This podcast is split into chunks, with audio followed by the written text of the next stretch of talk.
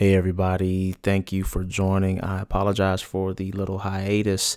I got kicked in the butt by a friend or client, whichever you want to call them. Keelan Block. Keelan, thanks for kicking me in my butt, man. So we made a deal. Either he got a Hoops Institute website trial, then I will have to continue putting these podcast episodes out.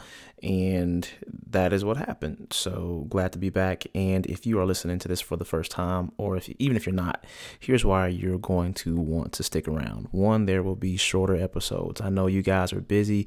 Either you're heading to the gym, or you're heading to work, or you're doing something, and you're taking the time out to listen to these. So I will make them concise, more brief, so you can consume the content and actually take action on them after you finish listening to them.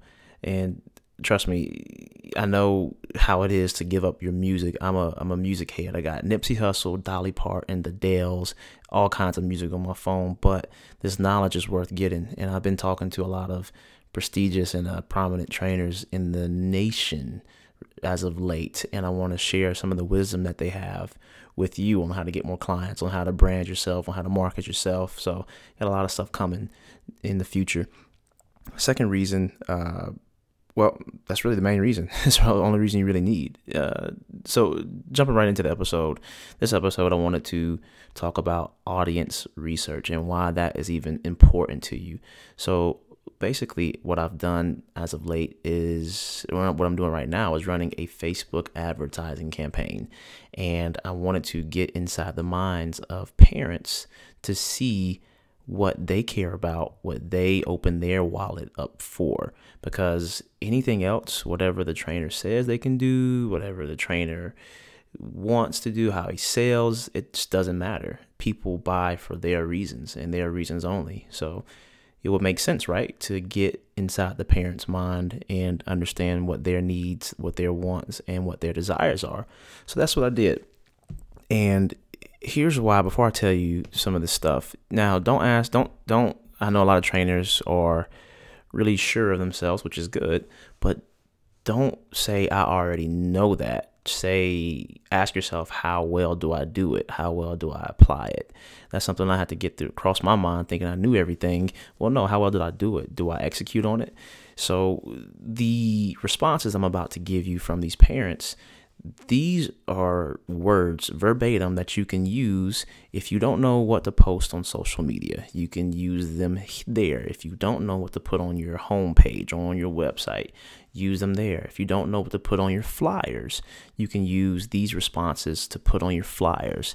The words that the parents use serve as the copywriting, the words that you use on your website. So here's a summary of what the parents have wanted. And again, a lot of these things you're going to say, oh, I knew that, but ask yourself how well do you apply them? How well do you use them? How many times do you bring these up in a conversation with a parent when you're talking to them face to face for whatever reason that may be? So, the first question I asked was what was the number one goal that the parents had for their basketball career, for their child's basketball career? And of course, college scholarship came to get more playing time, confident shooter, um, to get noticed by scouts, enjoy the game, uh, learn fundamentals, improve each year. So those are those are givens, right? And I also ask when they try to reach this goal, what's the number one roadblock that they run into? Now here's where you can really play into the pain points and and side note with this stuff you don't have to be shady with the copywriting. And when I say copywriting, I mean the words that you use on your page, on your social media, even when you text message somebody, that's copy. That's copywriting. You don't have to be one of these guys who say, this is going to help increase your shooting percentage by 20% or get you 10 more points per game. You can't really make those bold claims. You know what I mean? Uh, so there's a way to, to still be effective with your copywriting, but not be shady or not be, not lead someone on too much, if that makes sense. So the second question I asked was what what was the number one roadblock these parents run into when trying to reach their number one goal for their kid?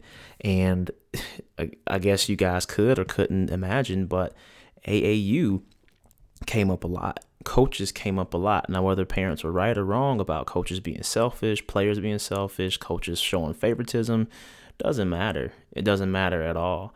There's a way to use those pain points to bring parents in, to bring kids in to your door so you can actually help them and work with them. So the favoritism, all that stuff just doesn't matter because at the end of the day, we know it doesn't matter.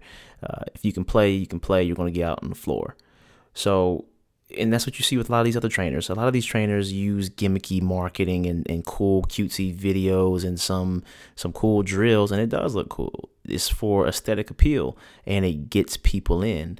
Um, hopefully, I'm praying that they actually have some drills of substance that get guys out there who can do basic things dribble with both hands uh, make a change of pace move finish at the basket.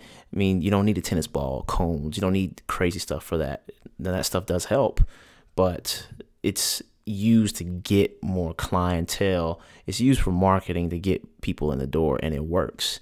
And you can do the same thing if you're an quote unquote old school trainer and you don't believe in all that stuff then don't believe in that stuff but don't you can't knock anyone for using it to get more clients in their doors, and that's what they use it for.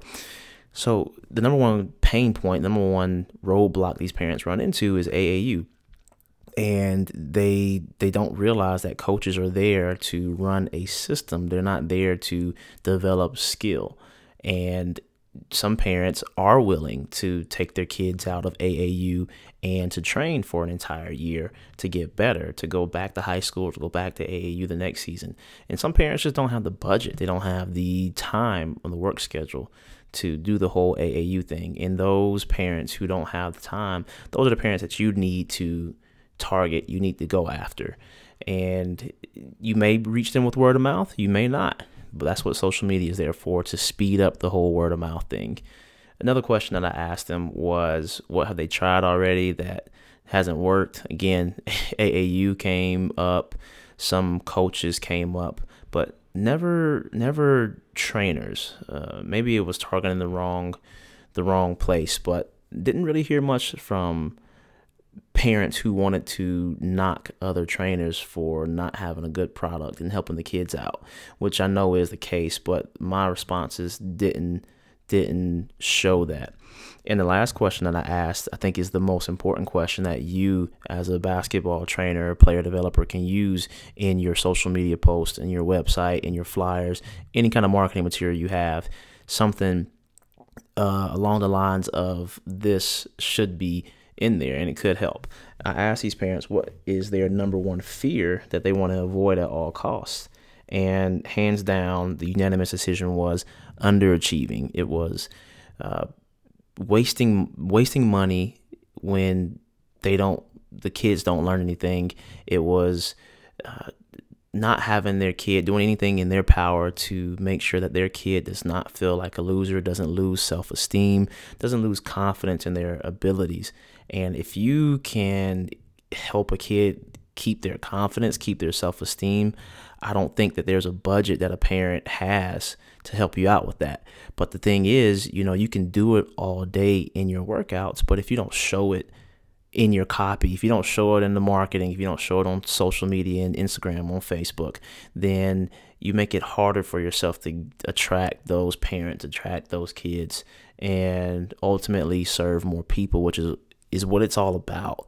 So many kids in the hood right now that are great players, but they just don't have structure. And I know a lot of you trainers out there want to help as many kids as possible. Well, it takes some good marketing to to grow and to scale for those purposes. So hopefully this helps. Um, use some of these answers from this survey that I ran for these parents in your marketing and let me know if this helps, if that helps you at all.